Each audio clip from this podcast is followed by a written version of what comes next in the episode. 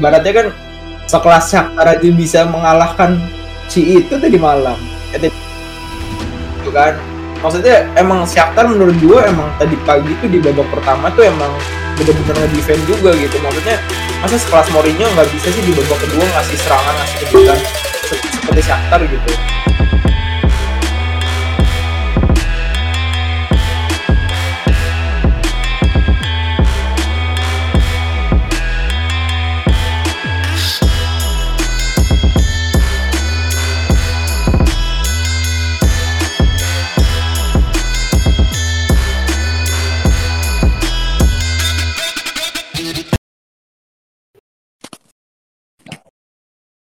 Yo, selamat Boleh, datang di di podcast kami The Magic of Football.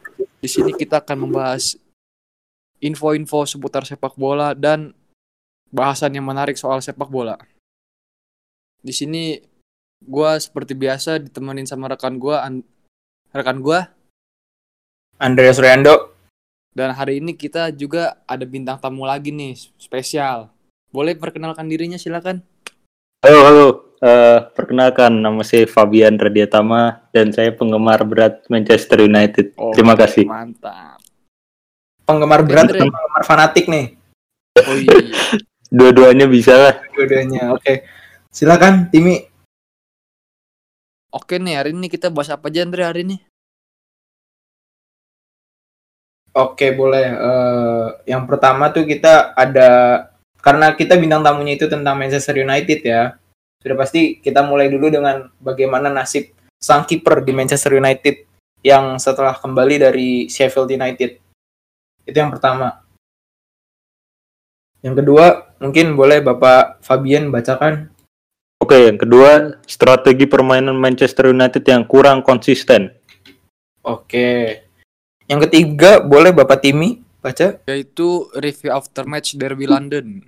Oke, dan yang dan yang terakhir nih pastinya tentang review aftermatch juga, tapi kita akan membahasnya dari Liga Italia yang di mana salah satu klub ini adalah eh di pertan di klub eh di pertandingan ini di pertandingan ini adalah salah satu klub yang emang apa ya yang sangat eh, punya andil besar terhadap salah satu legenda gitu yaitu Napoli versus AS Roma. Nah, kebetulan ngomong-ngomong tadi soal legenda, kayaknya kita harus memberikan beberapa ya, 10 detik silent gitu untuk sang legenda yang pernah bermain di Napoli, di Boca Junior, yang sekarang sudah Tiada lah sudah pass away lah. ya dan kita eh, ke merasa apa ya salah satu legenda sepak bola sih.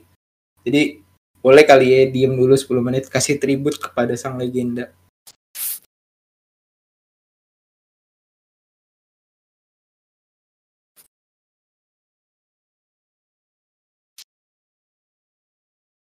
Ya, cukup. Udah segitu aja. Oke, langsung langsung aja kali kita kita mulai karena di sini tadi sudah disebutkan ada beberapa orang dan ada bintang tamu juga ya tim ya. Jadi tanpa berlama-lama lagi kita langsung mulai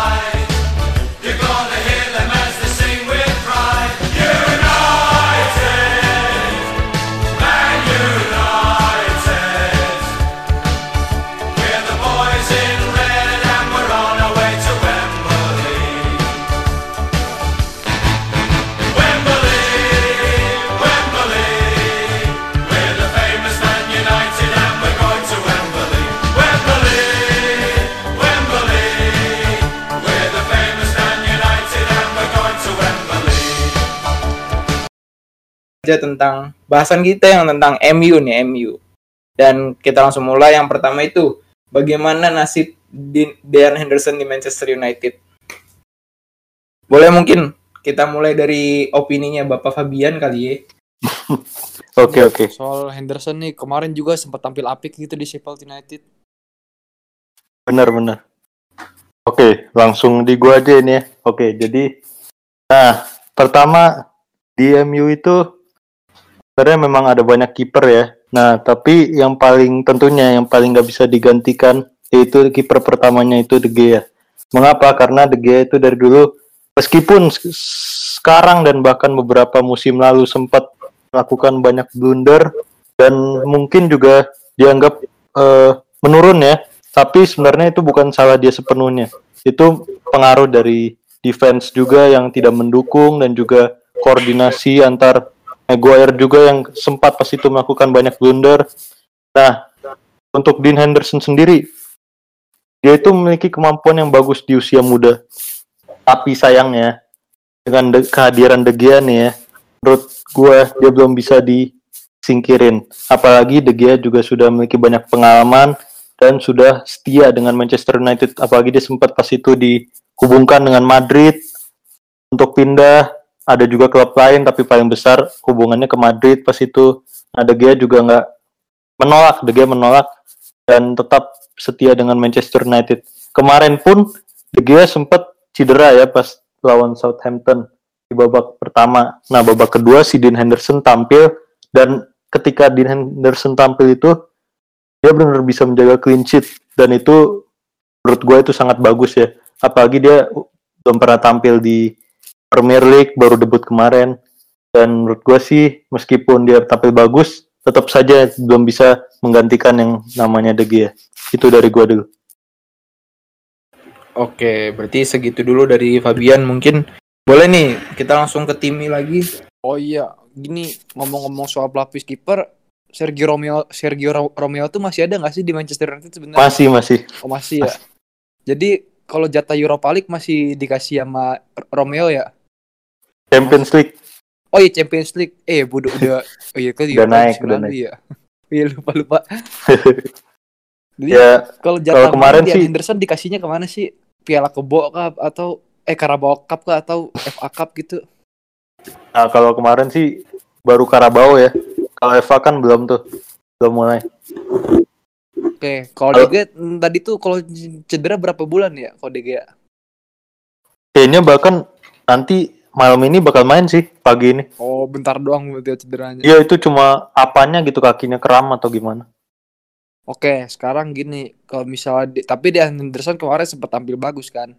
Hmm, Nah, penampilan yang bagus itu layak gak sih dapat menit main gitu ya? Seenggaknya lawan tim-tim mediocre gitu di Liga Inggris. Dean Henderson layak gak sih bisa dapat main gitu?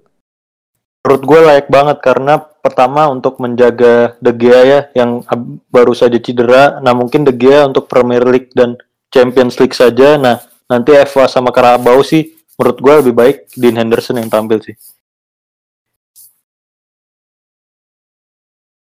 Oke. Oke. Berarti ini sih emang penampilan musim lalu Dean Henderson sih kalau kalau misalnya sampai sekarang masih konsisten sih emang gue setuju sih kalau emang Dean Henderson ini bisa layak dapat waktu bermain lebih gitu kan. Hmm, Ya harapannya sih ya semoga bisa tetap konsisten sama bisa jadi kompetitor terbaiknya De Gea gitu karena selama ini yang gue tahu De Gea tuh kayak bener-bener nggak punya kompetitor yang sepandan gitu Mm-mm. bahkan Benar, benar. Sergio Romeo yang bisa nyampe final Piala Dunia tuh pun menurut gue kayak belum sepandan sih Iya. Apalagi masih muda ya Henderson ini. Iya Anderson 23 tahun ya Iya. Oke Andre sekarang next lah ke, ke lu, Andre sekarang next Oke, gue ya. Kayaknya kalau tadi kayak tim itu kayak lebih nanya gitu. Kalau gue sih kayak apa ya nasib Dean Henderson tuh eh, mungkin untuk saat ini gue lebih setujunya ya mungkin udah sempat dirangkum Fabian gitu. Kalau dia lebih pilih ke ini dulu lah ke mana ke pertandingan-pertandingan kecil gitu. Nggak nggak kecil sih sebenarnya. Maksudnya yang penting dia punya waktu bermain dulu gitu. Jadi Iya iya. nanti eh, kan karena kan nggak mungkin kan eh kalau si Dian Hendersonnya harus dibuang dan gantinya harus Sergio Romero gitu karena menurut gua eh, meskipun Sergio Romero bisa bersaing sama Dean Henderson tapi secara kualitas emang lebih bagus di, di Dean si Dean gitu jadi mendingan ya itu dulu gitu. Mungkin biar kalau ada Dean tuh kayaknya De Gea tuh kayak lebih merasa tersaingi sih untuk jam terbangnya. Karena eh Dean kan sekarang kan punya ambisi bisa jadi kiper utama MU nih meskipun nanti pasti kan pilihannya dia penerusnya De Gea kan. Tapi kan eh dalam sepak bola nggak mungkin selamanya De Gea akan bisa jadi itu itu itu doang, jadi utama doang. Pasti dia eh, akan jadi apa ya pembangkit semangatnya De Gea biar bisa bersaing sih. Karena De Gea menurut gua kan akhir-akhir ini kayak lagi yang nggak konsisten banget lah gitu, kacau. Iya. Udah Makanya- jarang clean sheet tuh. Heeh, dan di situ juga mungkin di sini waktunya Dean Henderson menggoda posisi utama kiper gitu. Tapi gini, Benar-benar. menurut lu kalau misalkan karena yang gue lihat kan tadi kan menurut lu kan Dean tuh lebih memi eh, Dean dikasih waktunya di pertandingan-pertandingan yang menurut lu cakupannya belum gede banget gitu. Nah, kalau misalkan Dean nanti bayangannya tuh eh, bisa konsisten di situ sedangkan De Gea untuk di Premier League sama di UCL aja nggak konsisten bisa tergantikan nggak nanti De Gea menjadi jadi Dean Hendersonnya di posisi ya menyaingi sedikit lah untuk mulai pelan-pelan menggeser De Gea gitu Hmm, gimana susah sih. Gimana ya? Eh, mungkin menggeser sih. Kalau menggeser kalau menurut gue Dre kayaknya masih belum Iya. saatnya Dre. Meskipun Gea banyak salah tapi gimana ya? Namanya dia udah senior dan jujur sebenarnya itu bukan salah dia sepenuhnya gitu. Jadi Bener banget, ini bener banget sih. ya ter- tergantung faktornya. Coba nih bukannya gua ngejelekin MU ya. Coba kalau pas itu Gea ada di Madrid pasti lengkap banget tuh pertahanannya. Ya nggak? Uh belum tentu. Eh, ya nggak maksudnya dibandingin sama MU Dre. Ngerti nggak? Karena pas itu masih DPP Andre Madridnya. Kalau seandainya De Gea jadi ke Madrid gitu maksud Fabian. maksudnya kedukung pertahanannya. Kan kalau sekarang tuh De Gea tuh kayak sendiri banget gitu kadang. Kayak dia yang harus jadi paling akhir gitu. Ngerti nggak? Apa? Harus jadi apa?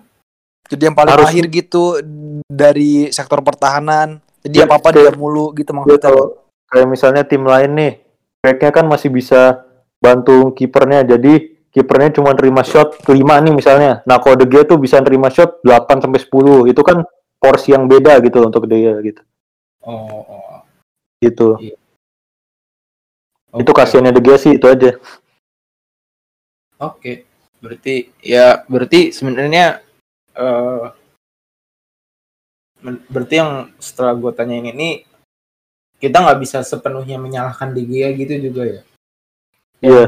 Berarti harusnya Dean Henderson ini emang masih harus tetap di MU sih menurut gue.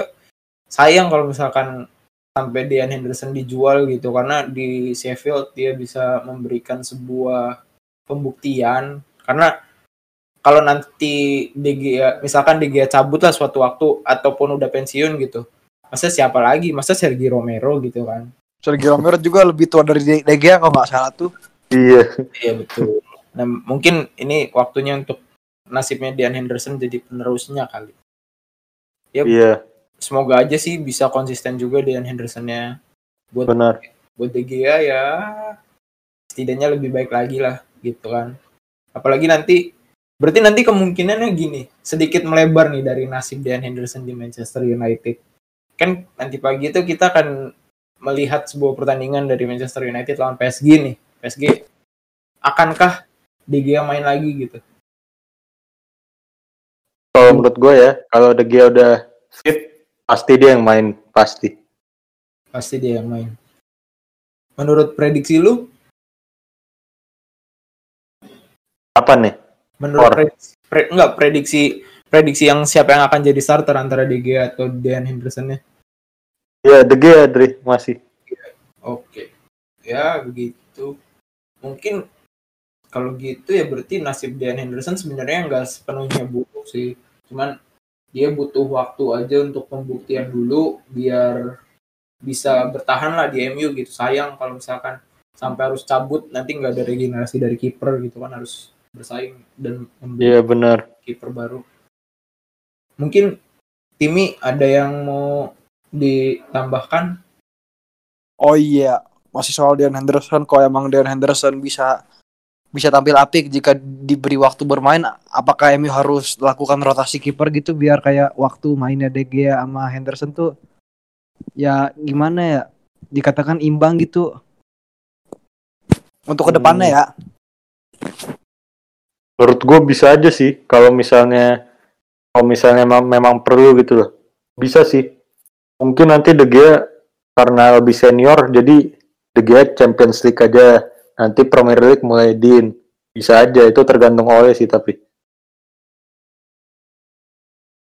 Hmm. ya harapannya sih jika misalnya Henderson suatu saat emang bisa jadi kiper utama ya semoga back Manchester United dia bisa lebih solid lagi gitu bisa lebih baik Iya. lagi soal juga Oh. kalau gua dari penampilan musim lalu di Sheffield United emang bisa layak jadi kiper utama sih ya cuma semua juga tergantung dari defendernya mau sebagus apa pun kiper juga kalau defense buruk ya ya gimana ya tetap aja jebol kejebolan Iya. kejebolan juga Nah ini yang gue agak melebar nih. Nah ini yang tadi dibahaskan. Jadi mau sebagus kiper apa pun kalau backnya nggak mendukung ya sama aja. Nanti kipernya kan yang terima tendangan nih.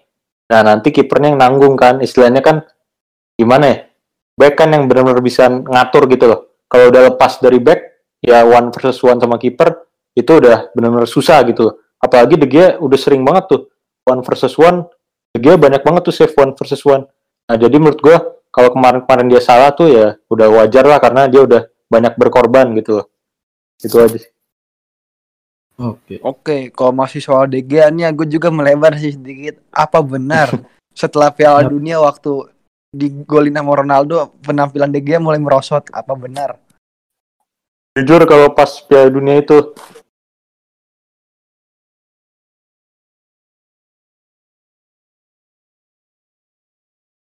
itu Iya, gue lihat ada tuh satu gol yang Ronaldo rebound itu wah kaget gua. Beda banget sama di MU. Padahal padahal jujur ya, padahal kalau di Spanyol lebih mumpuni defense-nya ya nggak sih? Pas itu masih lebih mumpuni kan. Tapi itu golnya Ronaldo harus dilihat Tre itu dua golnya itu dua gol yang bola mati. Pertama kan free kick sama apa ya? Kalau nggak salah tuh tendangan yang rebound itu yang gue bilang tadi. Oh. Kalau satunya lagi emang itu salahnya De Gea yang gue bilang tadi yang bolanya lepas itu. Ya mungkin emang itu emang keras banget sih tendangannya mungkin emang keras banget nggak sih. Ya Ronaldo emang hebat sih. Memang jagoan. Oke. Ada lagi setelah melebar-melebar, ada yang masih mau ditambahkan tentang nasib Dan Henderson? Udah sih dari gue. Clear Andre, clear sudah. Oke nih.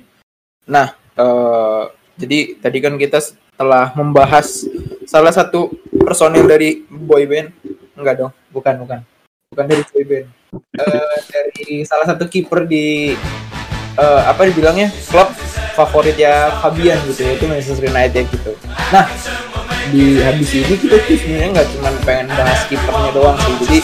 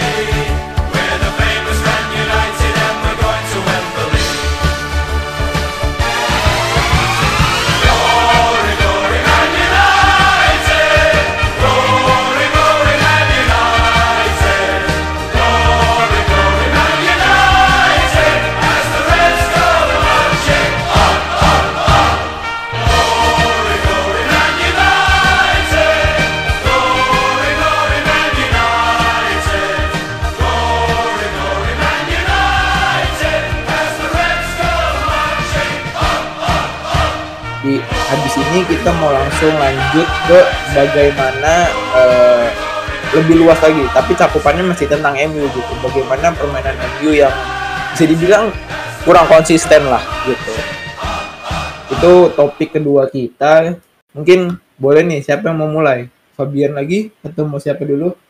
Nih gue gue pengen mulai sih. Gue pengen soalnya yang yang gue rangkum kemarin sih. Boleh, boleh. Berarti dari Boleh, boleh. luar dulu ya. Kalau nih saat musim lalu Man United mulai bangkit sih saya setelah pembelian Bruno Fernandes sih gue ngeliatnya wah ini kayaknya gue mikirnya MU bakal bisa bersaing nih di empat besar bersaing dengan baik lagi nih musim depan.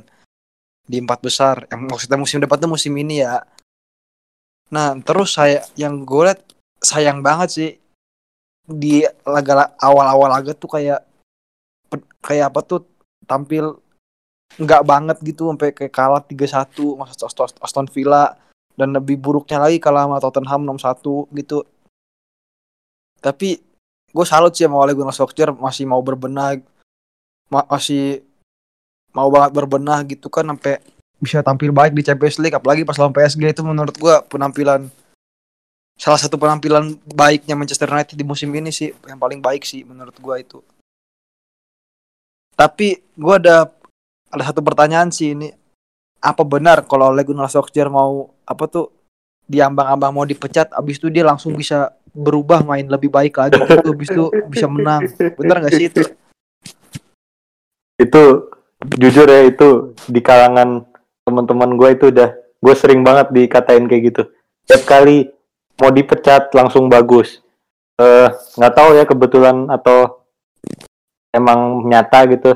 Tapi menurut gue emang benar gitu. Jadi tiap kali nih eh, kayak kemarin kan MU habis dibantai eh Arsenal ya. Terus kemudian Arsenal sama kosong doang nanti oh iya habis itu dibantai sama Spurs tuh ya yang parah ya. enam satu sih. Ya itu. Nah besoknya malah menang Champions League terus-terusan lagi. Nah itu menurut gua kayak aneh juga nih. Kemarin lawan Spurs mainnya jelek banget tapi geran di Champions League yang lawannya PSG yang jujur ya lebih inilah ada dibanding Spurs ya malah bisa main bagus nah, jadi menurut gue ya bener tuh tapi gue nggak tahu itu pengaruh olehnya atau pemainnya dan menurut gue sendiri kayaknya Ole tuh salahnya ini kurang tegas ya dibandingin Sir Alex. Sir Alex tuh kalau misalnya pemainnya jelek-jelek mainnya langsung dimarahin semuanya. Nah dari situ semuanya jadi bangkit, mainnya bagus. Nah yang gue ngerti gak ngerti dari Ole nih kalau main jelek pun gak dimarahin banget gitu. Akhirnya pemainnya juga agak merasa dimanjain dan mainnya juga gak konsisten gitu loh. Kalau menang menang bagus, kalau jelek jelek banget gitu. Itu dulu dari gue.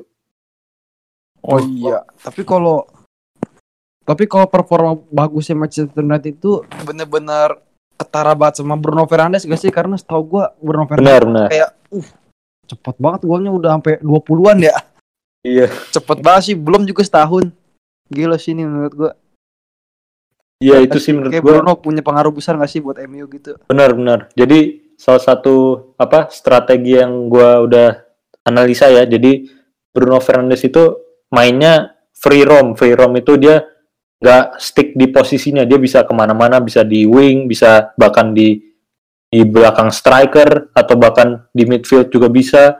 Nah itu tuh yang membuat MU kebantu banget. Apalagi Bruno tuh punya ini ya, punya visi yang nggak bisa nggak semua pemain milikin gitu. Ya mungkin dia bisa ngoper kayak inilah De Bruyne lah. Meskipun menurut gua masih lebih bagus De Bruyne sedikit lah gitu. Nah itu jadi eh, jujur Bruno itu benar-benar ngebantu deh. Bahkan menurut gua 50% itu. Dia yang gerakin strategi ini nih. Kalau nggak ada dia kayaknya gitu-gitu aja MU nggak bakal lancar gitu main. Iya iya. Tapi kalau di musim ini siapa sih pemain MU yang paling punya peran punya peran penting gitu. Buat, ya buat jelas. bermain ba- bermain baik gitu. Ya kalau selama ini ya selama Bruno datang ya si Bruno itu. Tapi kemarin khusus kemarin ya pas Cavani masuk tuh di Southampton itu Cavani sih. Karena Cavani pertama asis kasih asis kedua dia nyetak gol dua-duanya. Itu benar-benar kontribusi dia gitu. Kalau nggak ada dia kayaknya MU nggak bisa comeback bahkan nggak bisa menang nggak bisa seri kata gue itu sih Oke. Andre coba eh, coba Andre sekarang yang dari opini dulu Andre.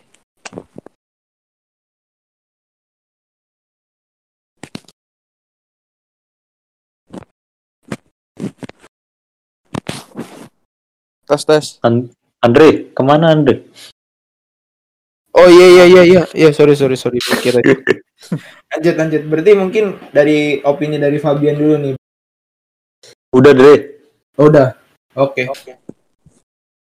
Apa ya? Kalau dari gua sebenarnya strategi permainan Manchester United yang kurang konsisten tuh eh yang gua yang tadi udah kalian berdua bicarakan tuh sebenarnya udah sangat ini, udah sangat merangkum banget gitu. Cuman yang gua pengen sorot tuh lebih ke apa ya?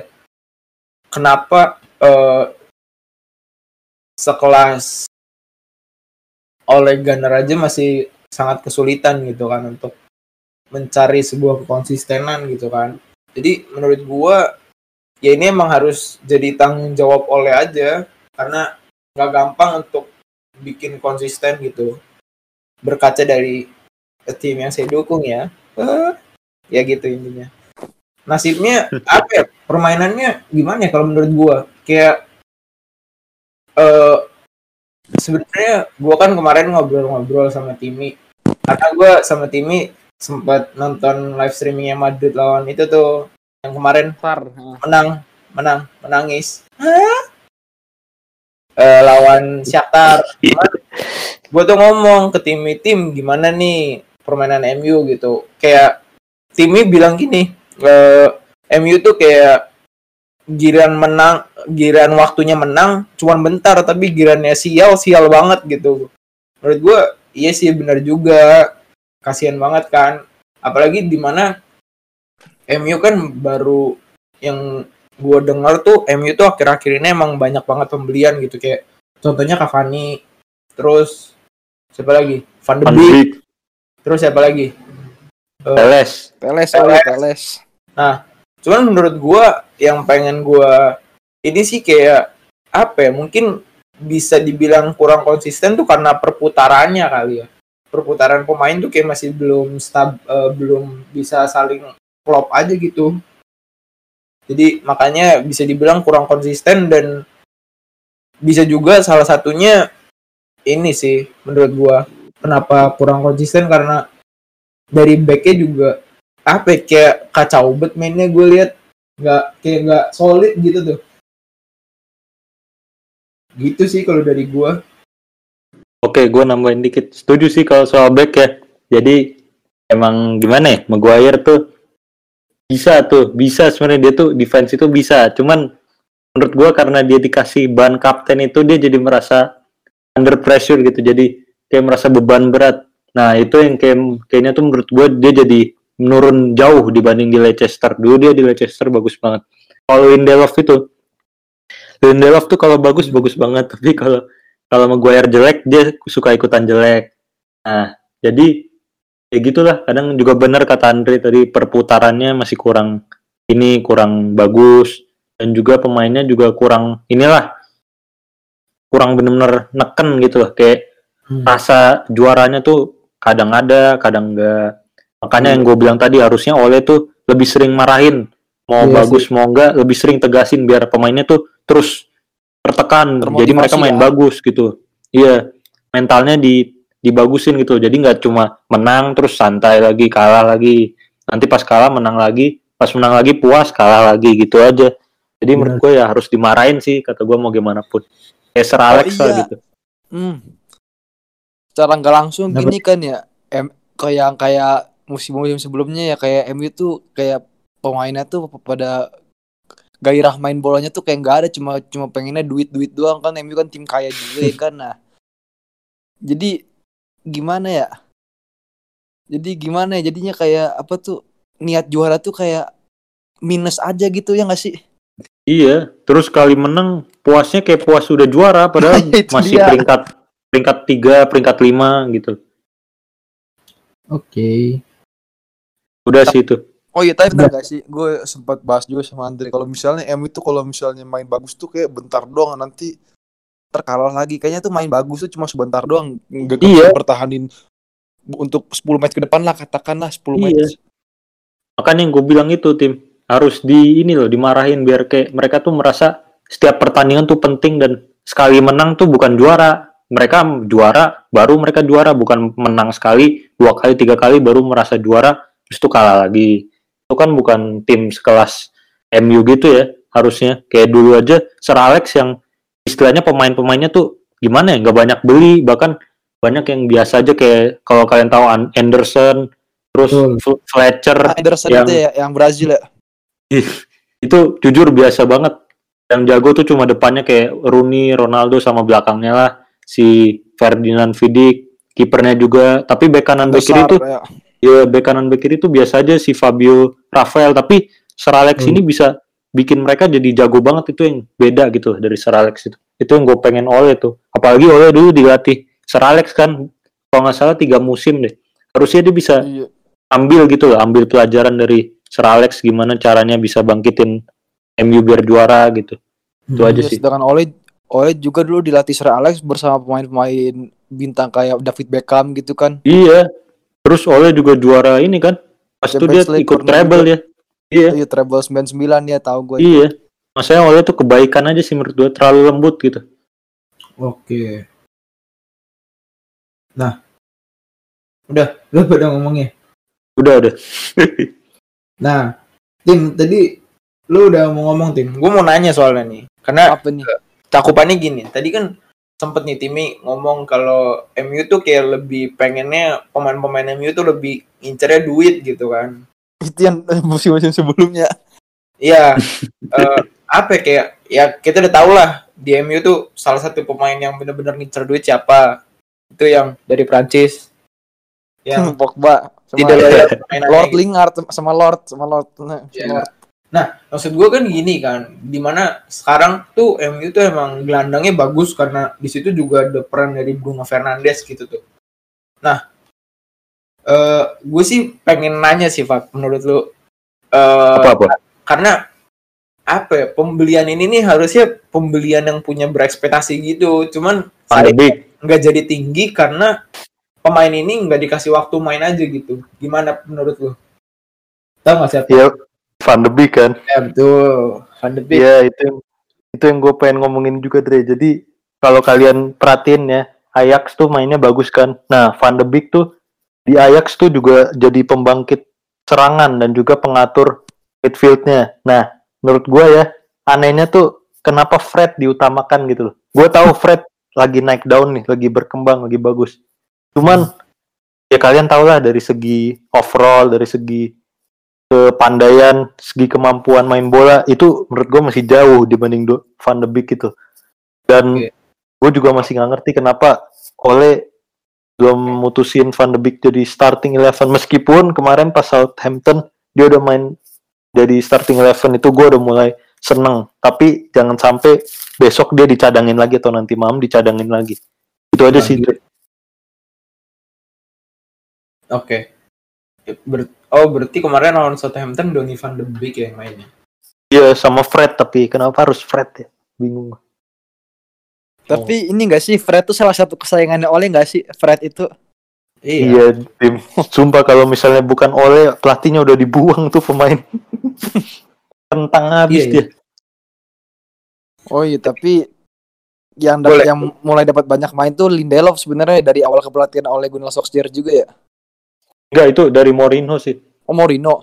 Iya, Mourinho yang itu kan, yang rekrut si Lindelof. Maksudnya Lindelof. zaman Mourinho. Hmm.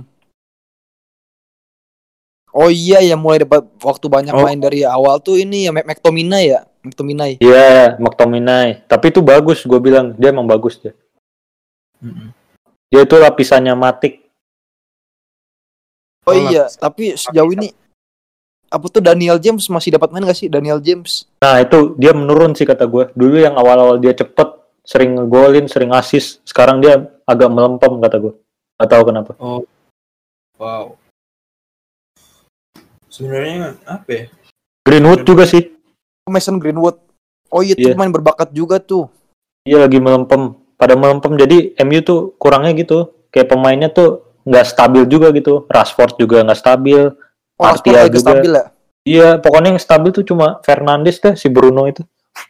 Iya. Asli itu emang Iya tuh emang nggak ada Gak matinya kaget dia. sih gue bisa gol banyak karena dia juga dikasih free roll gitu kan sama Ole. Iya. Oke. Oke. Wah, cukup cukup ini ya.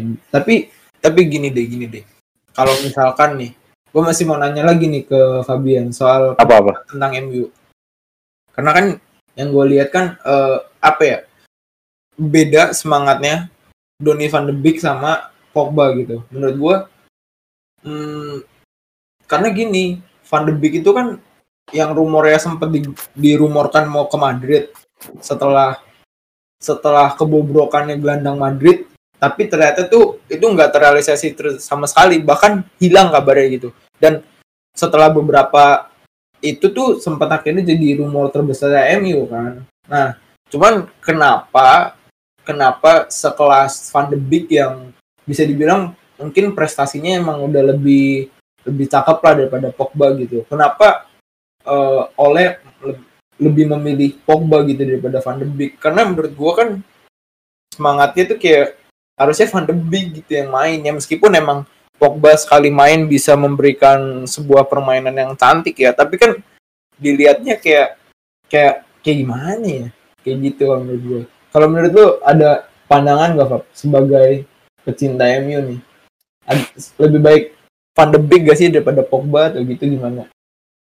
Jujur kalau dari semangat main jelas lebih semangat ini ya Van de Beek ya.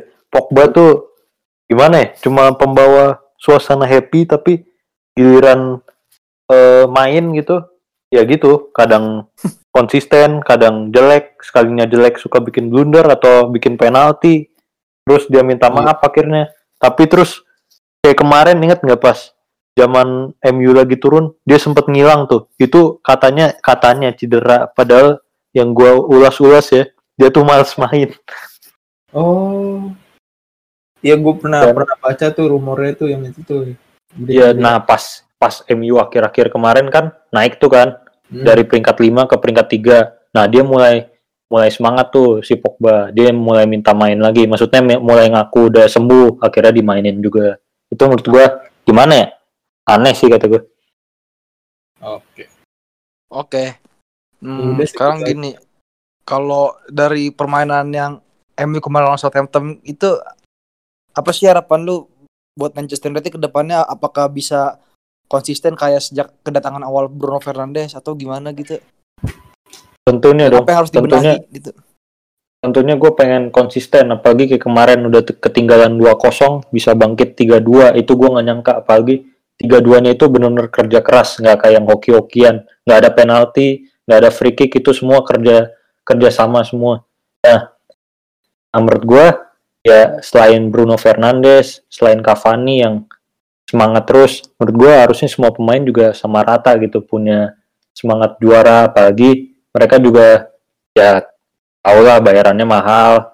Ini juga bukan buat duit harusnya mereka mikir kalau ya mereka udah waktunya untuk setidaknya juara IPL lah. Meskipun gua nggak tahu musim musim ini bisa atau enggak bahkan Fakap MU dulu lah ya paling mah FA dulu lah ya. iya bahkan kata gue nih UCL bukannya pede ya cuman UCL malah kayak punya kans yang lebih gede apalagi sekarang top of the table sama menang terus nih Sek- sekali kalah sih cuman kalahnya ini juga ya, apa tuh apa sih MU pas itu kan lawan tim kecil eh, lawan tim Iya. mediocre nggak sih itu kalah? klub Turki Oh iya, 21 ya.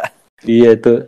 Nah intinya gitulah. Mau juara apa pun, yang penting kata gue harus coba juara dulu deh kayak Liverpool dulu kan. Mereka juara Champions League, sekarang mereka jadi konsisten banget. Gila itu chemistry Liverpool. Semua pemainnya nyatu gitu loh, nggak cuma depannya doang. Si pem- pemain barunya aja bisa bagus. Nah, Joko menurut gue Jota ya. Jota. Iya, contohin lah Liverpool gitu loh. Meskipun mereka lama banget ngejuara, tapi jangan sampai MU kayak gitulah. MU cukup selama inilah kata gue cukup lima tahunan inilah jangan sampai 30 tahun kayak Liverpool lah gila sih itu. Ya udah, ya harapan gue itu saja itu aja sih. Oleh harusnya lebih tegas, lebih sering apa ingetin kalau ini tuh bukan kalau menang tuh bukan juara, juara baru juara gitu. Dan juga Oke. harus kesadaran pemainnya masing-masing biar terus main bagus. Udah, itu aja. Hmm, dari apa tuh permainan Manchester United musim ini secara keseluruhan ya misalnya katakanlah mungkin beberapa match ke depan mungkin bisa bermain baik dan bermain cantik gitu. Menurut Amin. akhir musim ini bisa nggak sih MU berada di top 4 lagi? Seenggaknya peringkat 2 atau 3 lah. Bisa nggak sih? Gini, gini tim, kalau di IPL ya itu gimana ya? Susah banget diprediksi tim. Kayak awal-awal gini tuh bisa aja kayak ingat nggak pas Leicester kemarin juara itu nggak ada yang duga kan? Nah kemarin juga apa? eh si Leicester yang awalnya peringkat satu sekarang jadi peringkat lima yang akhir MU jadi tiga. Nah gue nggak bisa lah, gue nggak nggak berani juga prediksi. Jadi gue enjoy dulu aja dan terus berdoa lah biar MU bisa peringkat terbaik lah kalau bisa satu kalau bisa. Oh iya. Oke, oke. Optimis terus ya, yang penting optimis terus ya. Ya namanya fans berat harus gitu lah. Tim. Pasti dong. Pasti, pasti, pasti. Siap. Pasti. Oke. Oke lah, udah. Mungkin eh oke deh. Top. Ini kerasanya seru banget ya baru bahas tentang MU doang ya. Jadi karena tadi udah udah selesai ya topiknya ya. Udah, udah. Oke. Timnya udah nggak mau menambah lagi kalau dari Fabian kan udah cukup. Udah clear banget. Clear. Oke. Biar makin clear nih sedikit lagi, sedikit lagi. Gue masih pengen nanya. Tadi kan kita kan sempat ngobrol nih off the record ya. Kalau nanti pagi tuh eh klubnya Fabian tuh akan bertemu dengan PSG gitu. Apa yang Jam akan berapa sih itu? Jam 3 ya kayaknya. Jam 3 Jam juga. tiga ya. Jam 3. Prediksi skornya aja lah paling cepat atau misalkan Fabian mau kasih prediksi eh, starting 11 gitu boleh nggak apa-apa. Enggak, gue kalau prediksi skor bukan yang penakut ya, cuman gue nggak mau ini dulu lah. Eh, gue nggak yakin juga. Realistis dulu maksud lo. ya gitu. Nah kalau starting 11 ya gue berani. Tapi kalau midfield gue nggak yakin juga ya. Nih starting 11 kalau menurut gue De Gea, Maguire, Lindelof, sampingnya itu Teles karena Shaw kan masih cedera Shaw. Terus kanannya itu Bisaka, Bisaka udah ini banget lah nggak bisa digantiin dia bagus Asli, banget tuh. Itu jago Dia- banget sih. Dia bisa nempelin hampir semua pemain bahkan Neymar Mbappe pun dia tempel gitu. Oh, itu mah mati kutu. Cuman yang gue harus bilang ya Maguire sama Lindelof harus konsisten kayak kemarin Southampton. Mereka udah bagus tuh. Nah kalau tengahnya itu kata gue meskipun dengan ketidakyakinan tapi dengan harapan tinggi gue mau Van de Beek main sama dengan bersama dengan ini siapa namanya Matik dulu karena Matik bisa jadi jangkar kalau misalnya kayak back kanan back kiri maju Matik kan pasti bakal bantu lapisin belakangnya CDM ya. Ya, menurut gue Matik tuh paling bagus lah di CDM. Meskipun gerakannya lambat, tapi dia pinter lah nempat nempatin dirinya, positioningnya.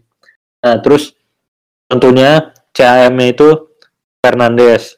Menurut gue dia harus selalu main, karena tanpa dia gak bakal ngalir permainan MU. Terus kanannya itu, nah ini yang gue bingung nih kanannya. Soalnya Martial. Greenwood Greenwood lagi melempem, tapi kata gue ya, kata gue tetap Greenwood yang main. Soalnya oleh ya oleh udah sayang sama Greenwood sih kata gue. Terus kirinya itu si Rashford, Rashford juga udah nggak bisa digantikan meskipun dia juga agak suka nggak konsisten ya, jarang udah jarang golin dan jarang assist. Nah kata gue nih yang paling berubah kan biasanya striker murninya nih si Martial, kata gue sekarang Cavani. Apalagi dengan dia mantan PSG kan, dia harusnya bisa tahu lah, lebih tahu gimana celah-celahnya gitu. Udah sih. Oke. Ya lumayan detail sih. Lumayan detail ya. Berarti cukup realistis ya dari seorang MU. Dari Ya kalau skor kuncinya. sih, gue harapnya menang ya. Cuman kalau clean sheet gue nggak yakin. Oke. Andre prediksi skor lu Andre coba. Lu. Ya silakan kalian, mending kalian. Kalau gue prediksi skor kayaknya sih nanti pagi dua sama sih. Udah lama. Dua sama.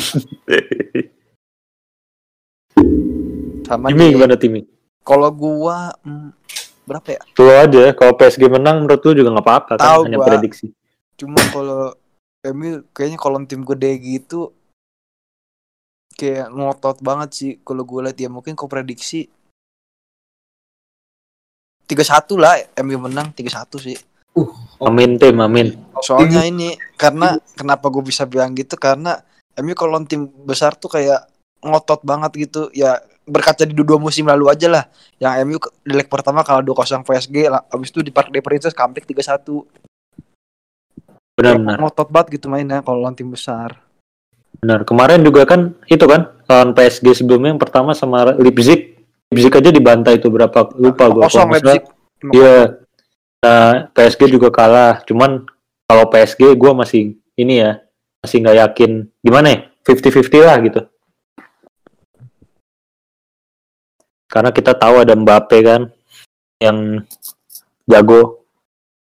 Ya, itu mah ya sih benar sih. Meskipun backnya PSG udah ini sih kata gue udah agak rapuh semenjak Silva hilang. Iya tapi serangan PSG juga emang bukan main sih ya walaupun Iya. udah mulai rapuh sekarang. Ya tapi ingatlah mereka juga punya kiper sekali berkelor nafas lah. ya Andre. Ki- Kiper yang dibuang Gila, gila, gila, gila, gila. Tapi ya, demi demi Courtois, Courtois. ah, bawa-bawa Kurtoa, nggak usah bawa-bawa Kurtoa dah. Sampah. tapi udah bermain baik Dre, kamu tuh dia sudah bermain baik Dre, setidaknya. Iya, emang sih. Ya udah nggak usah bawa-bawa yang itu, nanti aja yang itu. Selanjutnya Oke. aja itu. Ya mungkin berarti eh, dari tadi kita udah membahas dua topik tentang nasib Dean Henderson di Manchester United yang pertama. Terus habis itu kita eh, meskipun di Dean Henderson sempat melebar-lebar tentang De sedikit ya. Terus kita masuk ke topik kedua adalah nasib bukan nasib sih, kayak lebih gimana sih konsistennya MU gitu dan kita memberikan sebuah bukan memberikan sih maksudnya kita berpendapat tentang bagaimana harusnya oleh bisa lebih mengembangkan tim dan ya meskipun pada terakhirnya juga sempat melebar ke gitu. Nah, kita masuk topik yang ketiga aja.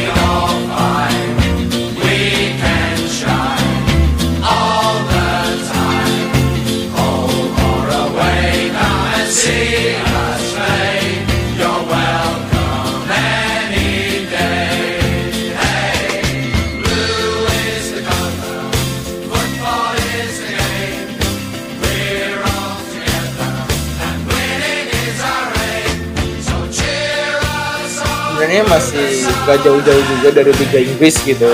Yang di sini adalah di topik ketiga ini kita membahas salah satu saingannya MU juga. Satunya tuh emang bener-bener kalau sama Chelsea emang bener-bener punya saingan. Cuman kalau sama Hotspur baru punya cerita karena 6-1 yang kemarin aja sih. 6-1. Ya gitu intinya. Dan sekarang kita akan mereview bagaimana pertandingan Chelsea sama Tottenham Hotspur gitu.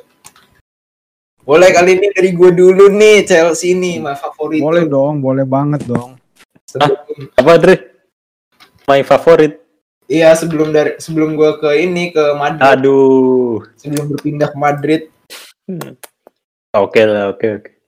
gimana ya? Chelsea versus Tottenham Hotspur ya. Tadi tuh eh gue kan nih gue buka statistiknya. Statistiknya tendangan 13, dari Hotspurnya 5, tendangan Karagawang 3, 1, penguasaan bola 61 39 gitu. Operannya 657 438, akurasi operan 89 80. anjir pelanggarannya banyak banget 20 sama 9. Tendangan sudutnya 33, offside-nya 31.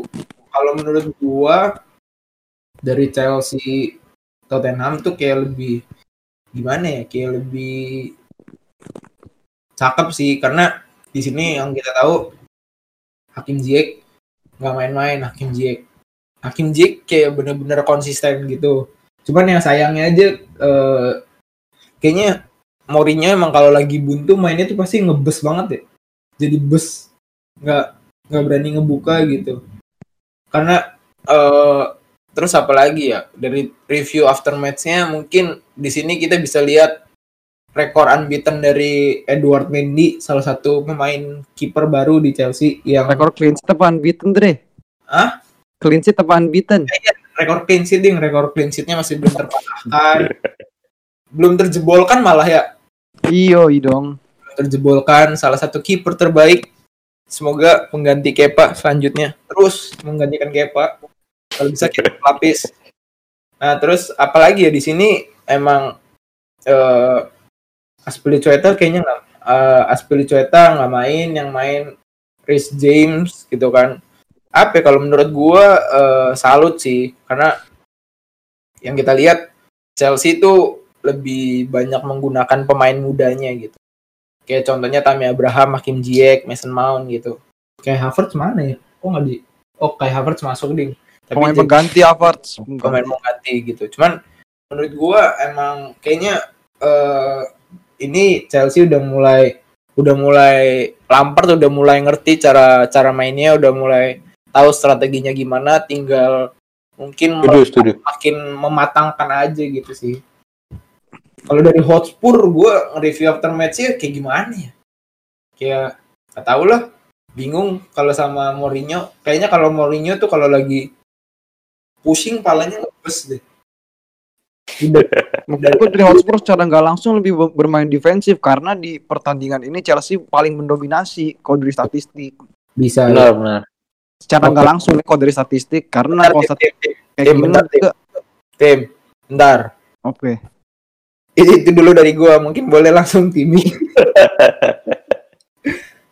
Sok boleh tim, ayo tim, sikat tim. Oke, ya mungkin mungkin secara nggak langsung kalau dari Hotspur juga bermain lebih defensif apalagi tendangan cuma 5 doang on target satu.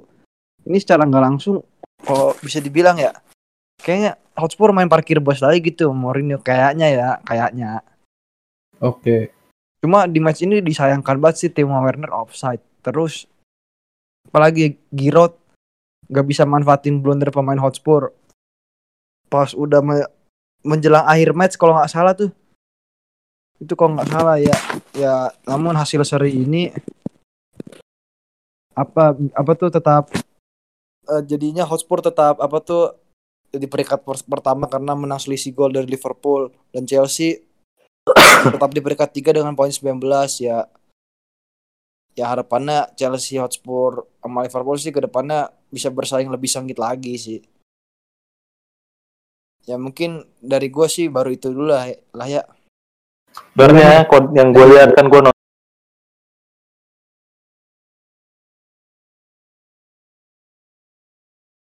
nonton nih live tapi nggak sampai habis. Chelsea ini mainnya bagus. Gue bilang Lampard ini udah bisa, di Andre bilang udah bisa ngerti pemain cara apa attack-nya juga tahu kayak misalnya Rhys James tuh bisa menggantikan Aspilicueta dan menurut gue Rhys James Iya. bagus ya meskipun gue agak kesel pas lawan MU dia bagus banget tuh. Nah kemudian juga dengan apa eh, pasangan penyerang baru yang tadi itu Tami Ziyech dan Werner itu bagus banget kata gue udah nyatu lah. Dan menurut gue harusnya Chelsea menang sih kata gue itu sayang banget nggak dimanfaatin dengan eh, baik. Dan kata gue kurang beruntung dikit Chelsea. Ya kalau Spurs ini Spurs ini tuh gimana ya? Sebenarnya gitulah tau lah tipikal Mourinho cuma ngandalin counter attack eh, karena taktik ut- utamanya parkir bus.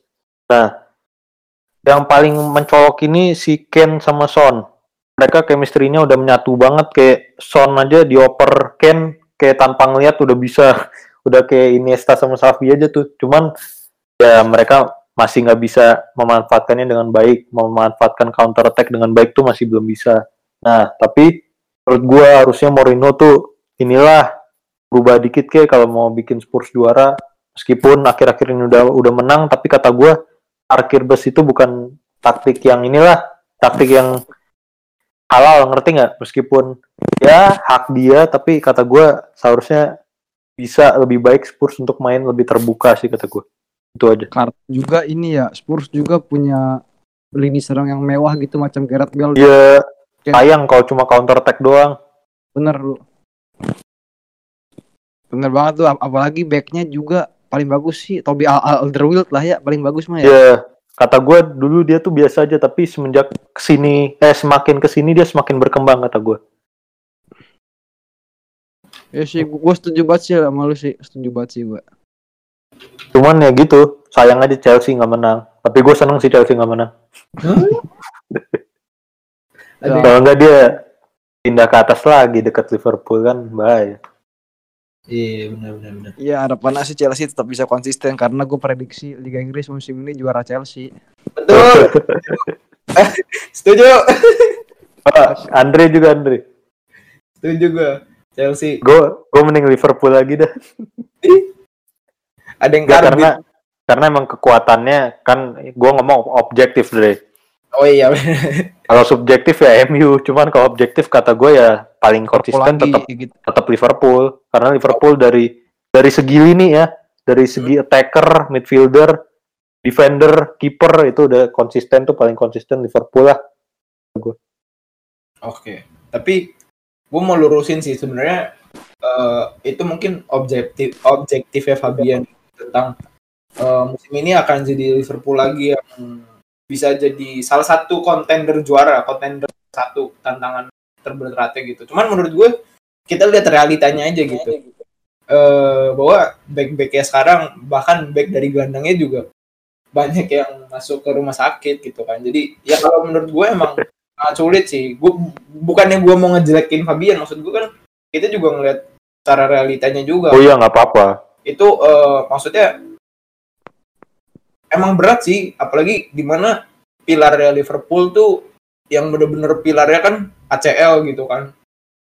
Ya bisa juga nanti eh, Liverpool emang jatuh gitu karena sekarang di posisinya tuh Liverpool bersaing sama Tottenham gitu yang punya poin yang sama gitu. Bener gitu. Ya kalau secara subjektif sih gue juga mendoakan Liverpool jatuh Dre. Kan itu rival abadi gue gitu iya betul Iya iya. kayaknya sih bener tim. Nanti Chelsea yang juara sih. Iya. ya semoga MU lah. Udah udah, udah mulai. Jadi intinya sih gitu aja kali tentang Chelsea atau dengan Tottenham. Bener. Intinya yang lebih layak sih kata gue Chelsea ya layak menang. Cuman cuman ya Setuju sangat sih, setuju, setuju banget. oke oke. Mungkin eh, apa ya sangat disayangkan aja gitu. Kalau menurut gue karena harusnya sekelas Mourinho bukan cuman defendernya aja lah tapi ada attack attack eh, sebuah kejutan-kejutan yang bisa diberikan gitu. Bener ibaratnya kan sekelas Shakhtar aja bisa mengalahkan si itu tadi malam. Ya. gitu kan. Maksudnya emang Shakhtar menurut gue emang tadi pagi tuh di babak pertama tuh emang bener-bener ngedefend juga gitu. Maksudnya masa sekelas Mourinho nggak bisa sih di babak kedua ngasih serangan ngasih kejutan se- seperti Shakhtar gitu? Iya Saya- Dri, apalagi so Hotspur juga pemainnya oke banget kan ya. betul gitu kan. Sekel- bukan cuma pelatih pemainnya juga punya eh, udah punya kelasnya sendiri. Masa cuma ngedefend defend doang? Masa mau ngulangin Liverpool Tottenham di UCL Iya. tapi gue potong nih Dre. Kenapa tipe tuh? tipe Mourinho sama pelatih dulu siapa? Spurs tuh. Itu In Pochettino Pochettino ya itu beda Dre. Kalau Mourinho itu bodoh amat mainnya kayak gimana. Yang penting menang yang penting seri. Beda Iya. sama Pochettino. Pochettino masih punya seni. Dia masih punya apa Iya. niat buat Spurs mainnya bagus gitu. Itu beda intinya gitu. Ya benar. Setuju gue sama Fabian. Jadi Makanya kayak- ya pengalaman kan MU dilatih Mourinho dulu. Wah gua sebel banget tuh pas Mourinho mainnya Maksud gila. tuh jangan-jangan kelam-kelamnya banget tapi walaupun sempat menang UEL sih, sempat menang UEL. Ya, Iya. Oh, itu tuh si kelam juga sih zaman itu. berarti apa ya? Yang Iya bener sih kayak yang, apa yang kata Fabian bilang kalau Mourinho mah bodo amat yang penting itu mah gue yang ini mau Iya. mau apa dia mah gak bakal dengerin gitu. Ya Benar. begitu dia Mourinho gitu kan. Ah gila mau malah melebar ke mana-mana ya. Eh enggak sih nggak melebar sih. Mungkin Lebar dikit nggak apa-apa, yang penting seru kan. Chelsea setelah Chelsea Tottenham mungkin kita langsung masuk ke top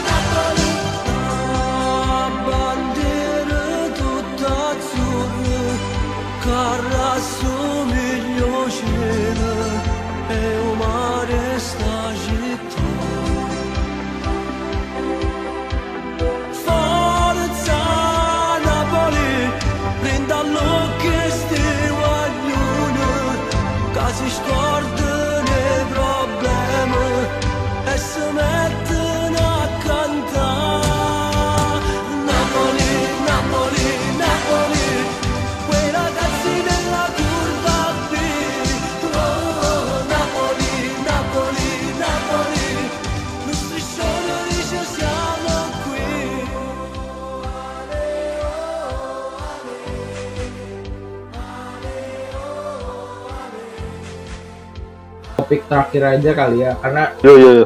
udah cukup seru gitu kan. Mungkin bisa nih topik terakhir karena tadi sebenarnya di awalan kita udah sempat nge-bridging. Topik terakhir ini adalah salah satu klub yang di mana punya cerita yang bagus juga. Kalau tadi kita udah membahas tentang Liga Inggris sekarang kita harus bergeser ke Liga Italia gitu. Tapi Liga Italianya ini kita membahasnya bukan tentang si Nyonya Tua atau si dominasi Rossoneri, Rossoneri. Nerazzurri gitu kan. Di sini kita akan membahas tentang bagaimana perjalanan dari sang sang mantan pemain dari apa itu? Rossoneri ya? Rossoneri itu mana sih? Milan. ya? Rossoneri AC Milan. AC Milan. Di mana mantan pemain as sosok dari Rossoneri ini berhasil menjadi Rossoneri AC Milan, Dre. Hah? Rossoneri AC Milan, oh Rossoneri. Rossoneri AC Milan Iya. yang di mana salah satu mantan pemainnya ini berhasil menjajaki sebagai pelatih di klub Napoli gitu. Dan yang akan kita bahas di topik terakhir ini yaitu tentang review after match Napoli versus AS Roma. Oh iya, Iya. pelatihan Napoli Gattuso ya. Gennaro Gattuso. Gimana nih?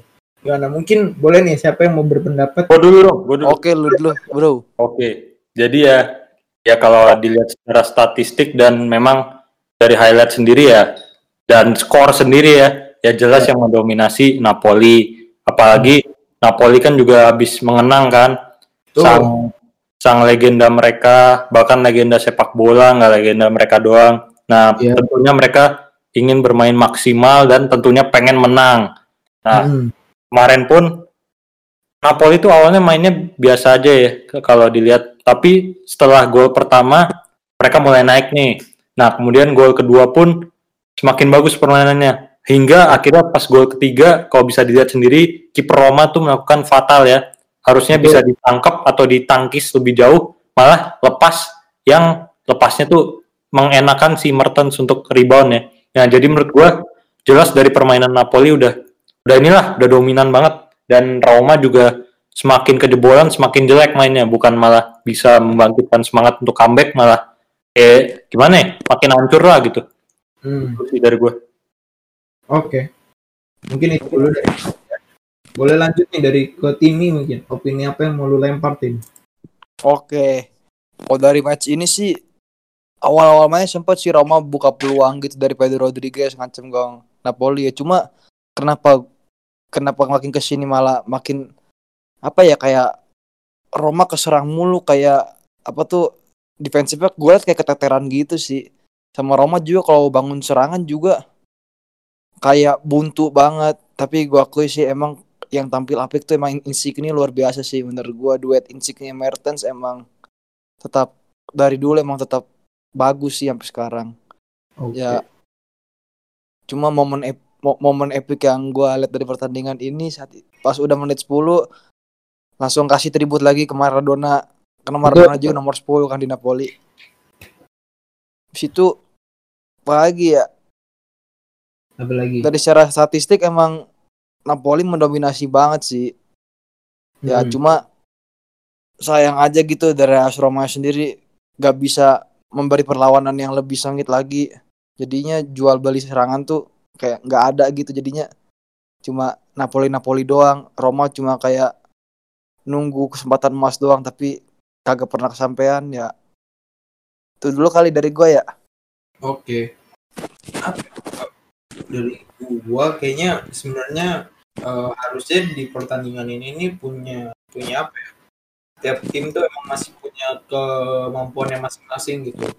Yang gua ekspektasikan AS Roma tuh harusnya bisa kan sebuah persaingan kan karena kita lihat sendiri di AS Roma itu ada Edin Dzeko yang menurut gue emang pengalamannya udah jago banget lagi dia kan pernah main di City terus ada di sini ada si siapa si ada Mkhitaryan, Pedro, ada yang di mana di sini juga punya Borja Mayoral, Charles Perez, dan siapa ya?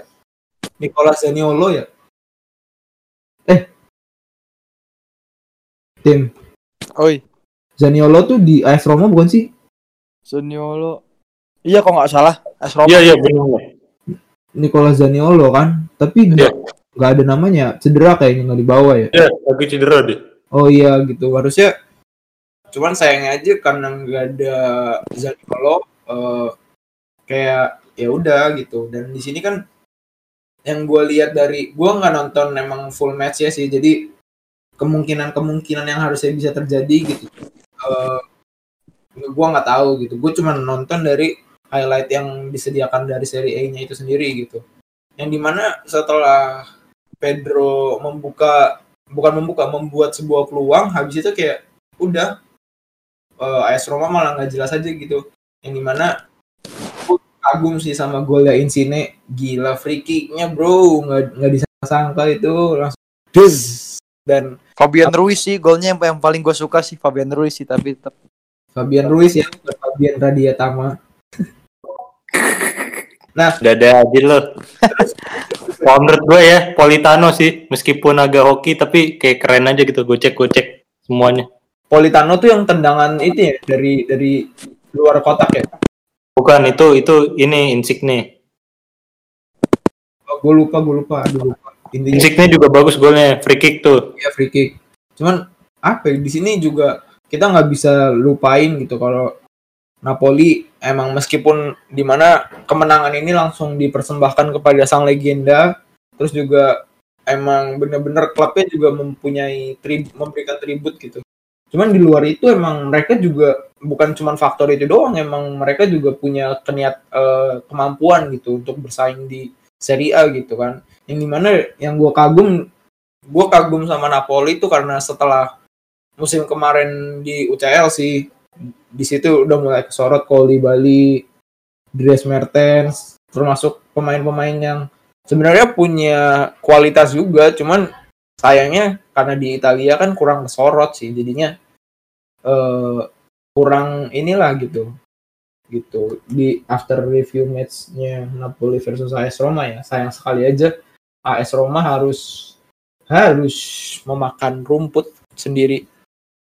Karena gagal gagal memenangkan jangankan memenangkan untuk menciptakan sebuah angka saja.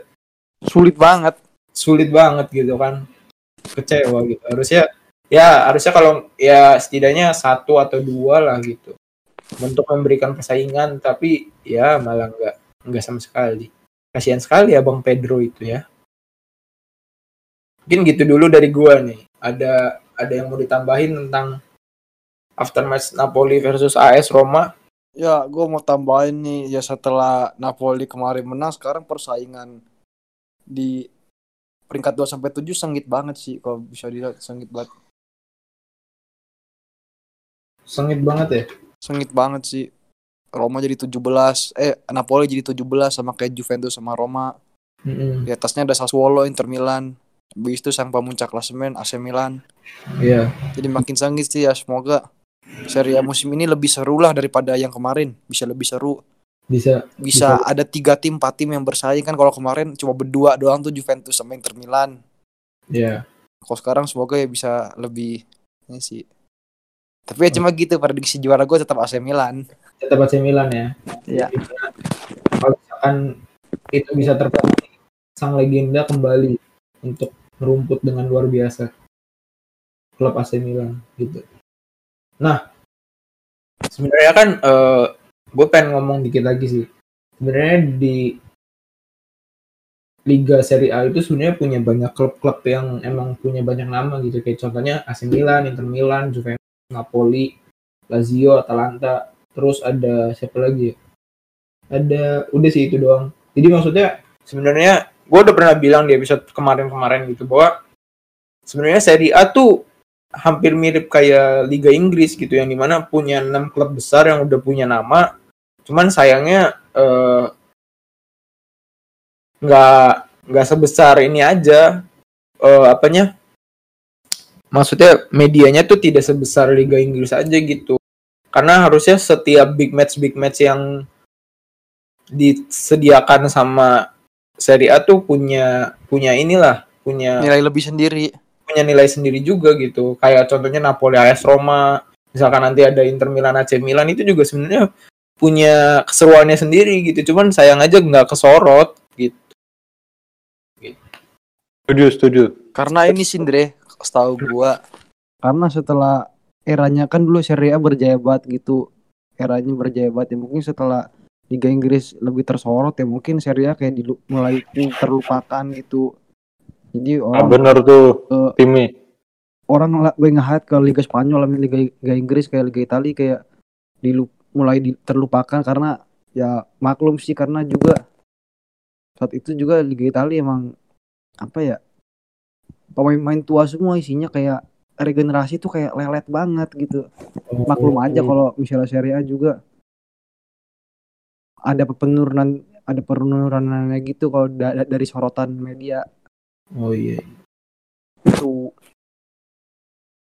Bener. Kalau gue tambahin ya, apalagi kan nih kalau dari lingkungan gue nih ya, bapak-bapak kayak teman bapak gue, terus bapaknya temen gue itu rata-rata fans Serie A semua. Nih bapak gue aja fans AC Milan nih. Dia lagi seneng nih. AC Milan lagi peringkat atas. ambek Semoga ya aja juara. Milanisti ya. Nah, yang gue pengen rinciin, kalau memang ini yang setahu gue ya, rating IPL itu emang paling bagus untuk saat ini.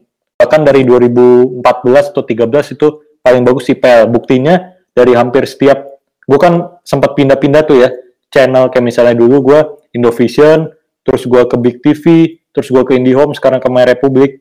Itu rata-rata tayangin My Re- ini apa My, My Republic lagi apa? IPL ya sayangnya saat ini PL udah pindah ke Mola TV jadi hanya bisa disaksikan di Mola TV aja.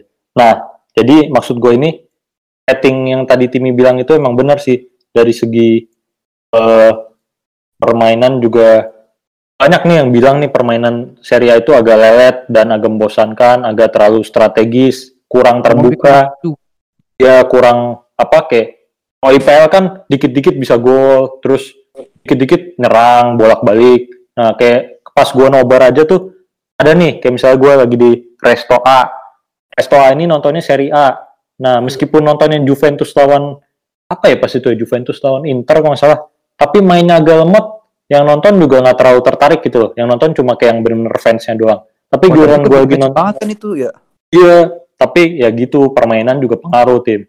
Nah, pas gua pindah ke Resto B nih ya, itu lagi permainan City lawan Liverpool. Bah, yang nggak suka bola pun atau yang biasa aja sama City Liverpool langsung nonton semua kayak, wah gila nih seru banget nih. Kayak semuanya nonton, semuanya terpusat ke situ. Nah, itu makanya gue bilang rating IPL tuh sekarang tinggi gitu. Kedua tuh Spanyol karena tentunya Spanyol kan habis juara tuh terakhir-terakhir kemarin UCL itu juga pengaruh gitu. Dan yang gue tambahin satu lagi, meskipun ini menurut kalian percaya nggak percaya, Cristiano Ronaldo tuh buat Serie A jadi mulai ditayangin lagi. Buktinya nih sekarang gue langganan My Republic. Ini ada nih Serie A ditayangin nih di sini. Iya benar benar benar. Benar. Jadi gimana ya? Ronaldo juga bawa bawa sensasi gitu. Iya. Iya sih sejak 2018 kemarin nih. Iya itu wah gila. Juventus disorot lagi meskipun sekarang Juventus lagi menurun sih kata gue. Iya betul. Iya. Boleh. Langsung tim. Tapi secara nggak langsung kita kemarin kita di di topik terakhir juga ngutip di episode 15 kemarin ya yang tentang Serie A gitu ya. Secara nggak langsung juga. Iya.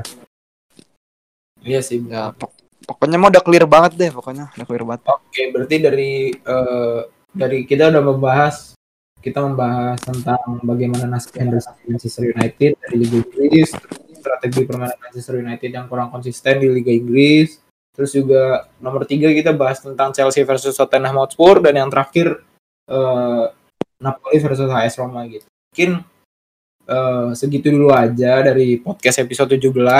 Kiranya ya apa yang kalian dengarkan itu cuman opini kami. Kami eh, apa ya? Kami tidak memaksakan opini kalian harus eh, apa yang kalian dengarkan harus sama sama kita tidak. Itu cuman opini kami saja gitu. Magic of football karena eh, apa ya? Karena di The Magic of Football ini pasti akan selalu menampilkan menampilkan episode yang baru. Ya meskipun nggak kita nggak setiap waktu bisa menampilkan episode baru ya karena kita sendiri punya kesibukan tentang kehidupan kuliah dong. Jadi ya kalau misalkan itu juga pasti kita selalu update lah gitu. Mungkin ya udah mungkin segini aja dulu dari kita The Magic Football boleh nih ya gue tutup langsung bersama gua masih ad- eh, di sini masih ada siapa aja nih boleh nih ada Ada gua tim Arden.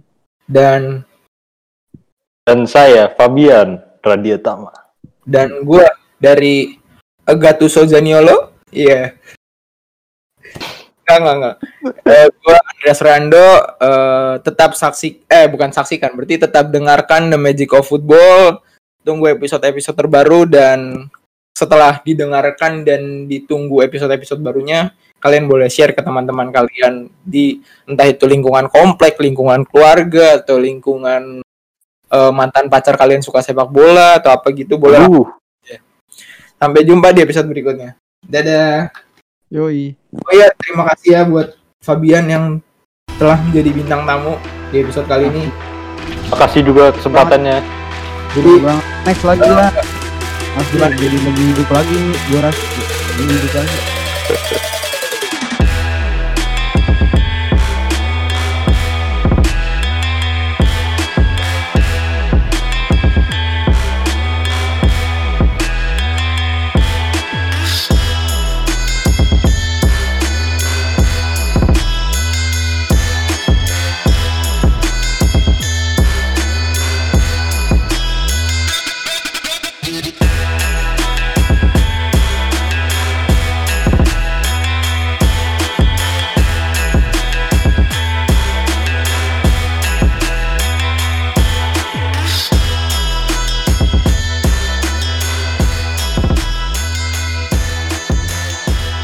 Boleh boleh, nanti bisa diatur ya. Yoi. Tenang aja bro. oh iya, tadi karena udah ditutup, gue pengen ngomong sekali lagi gitu. Eh jangan di spoiler tim tolong. Hmm, karena kemarin kita udah mendatangkan salah satu fans Madrid yaitu Sony Andrean. Sebenarnya dia juga salah satu fans MU gitu. Cuman karena udah punya jadwal kemarin dia bahas Madrid, jadi kita undang Fabian di sini di tentang fans MU gitu. Jadi mungkin untuk kalian yang masih penasaran tentang dari persepsi MU, kita tunggu di episode berapa kita akan mendatangkan mereka berdua lagi gitu karena sejatinya cuma kita doang ya tim yang tahu ya tim kapan mereka Yoi. datang lagi dan kembali dan memberikan sebuah opini-opini yang menarik. Aslinya juga gini. Kemarin-kemarin episode 14 gue saya mau undang fans Liverpool cuma ma- malu-malu aja malu-malu mau join Ya udah jangan di jangan di jangan lagi dilanjutin dong. Kan gua kan mau closing statement jadinya closing statement doang. oh iya Oke, ya udah sampai jumpa di episode berikut ya. Bye bye.